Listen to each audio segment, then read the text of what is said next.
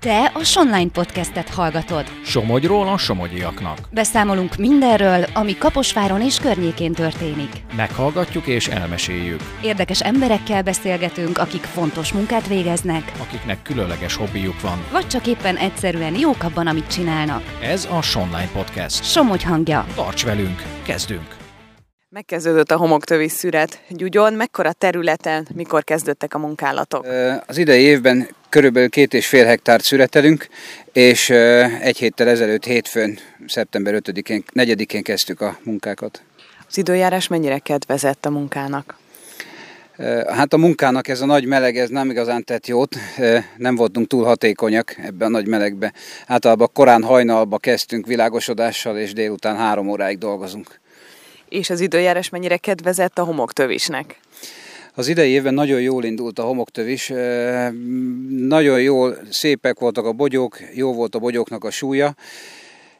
A viharos időjárás meg a sok csapadék következtében nagyon nagyra megnőttek a bokrok, a bogyóknak a súlya miatt lehúzták az ágakat, és most a nyár vége fele ezek a nagy melegek, ezek voltak, amik a minőségbe egy kis gondot okoztak, ugyanis a lelógó ágaknak a felső részén napégés jeleit lehet látni ezért most így a szüret vége fele már válogatnunk is kell a bogyókat.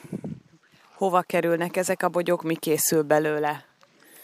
Hát most a Győri hűtőházba szállítunk be, ott, ott történik meg az elsődleges fagyasztás és tisztítás, majd jelentős része az Nyugat-Európába exportra kerül, és a kisebb részét, kb. 10%-át pedig itthon mi dolgoztatjuk fel, és 100%-os homoktövislé készül belőle.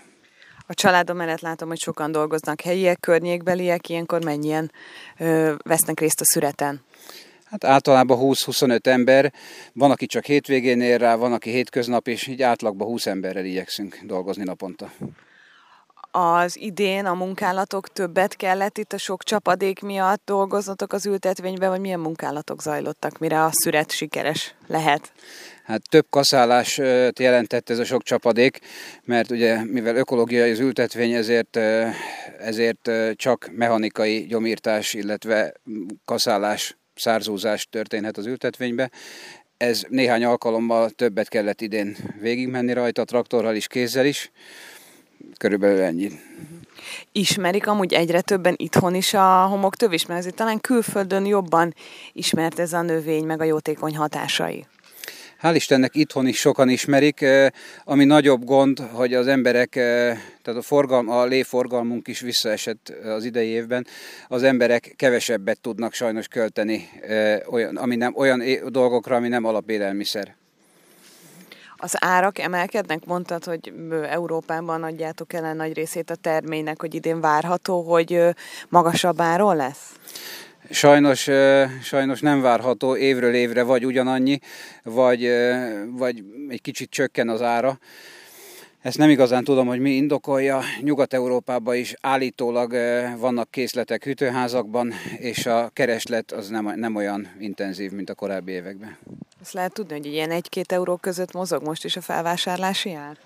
A felvásárlási ára jelenleg 2 euró környéket, 1,8 és 2 euró között mozog, de igazából mindig csak november-december környékére alakul ki az, az ára, amikor, meg, amikor kiderül, hogy Európában mennyi termett és milyen minőségben. Mire a bogyókból lé lesz, azért egy komoly munkafolyamat, ami uh, zajlik, hogy ezt utána megkóstolhassuk. Hogyan történik a feldolgozás? Hát az elsődleges feldolgozásnak hívjuk a fagyasztást, amikor az ágas bogyó fagyasztásra, mélyfagyasztásra kerül. Utána van egy rázóasztalon történő bogyólerázás, illetve többszöri tisztítás légszerektoros géppel, illetve lézerválogatóval, kézi erővel, és a kitisztított bogyó utána mínusz 18 fokon kerül betárolásra. A fagy, egészen a felhasználásig, tehát a légkinyerésig, a préselésig fagyott állapotban kell tartani, majd a préselésnél, préselésnél egy melegvizes fürdőbe kiengedik a, vagy kienged a bogyó, és utána következik egy préselés, pasztőrözés, és így kerül be a, a beginbox dobozba, üvegbe, attól függ, hogy mibe palackozza az ember. Milyen jótékony hatása van a homoktövis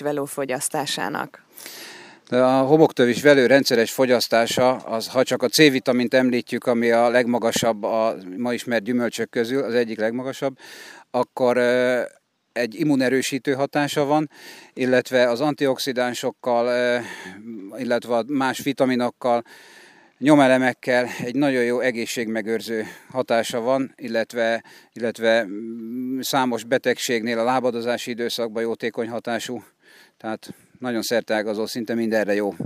Végezetül Somogyban amúgy tapasztaljátok, hogy egyre népszerűbb a növény, vagy azért nem jellemző, hogy nagyobb ültetvények talán egy-egy hektáron foglalkoznak az emberek a növényel? Hát sajnos a kézi munka e, igényes volt, amiatt egyre, tehát abszolút nem népszerű. Tehát sőt, akinek van homoktövés ültetvénye, azok is e, abba hagyják, semmiképpen nem gyarapodik a, a terület. Köszönjük szépen!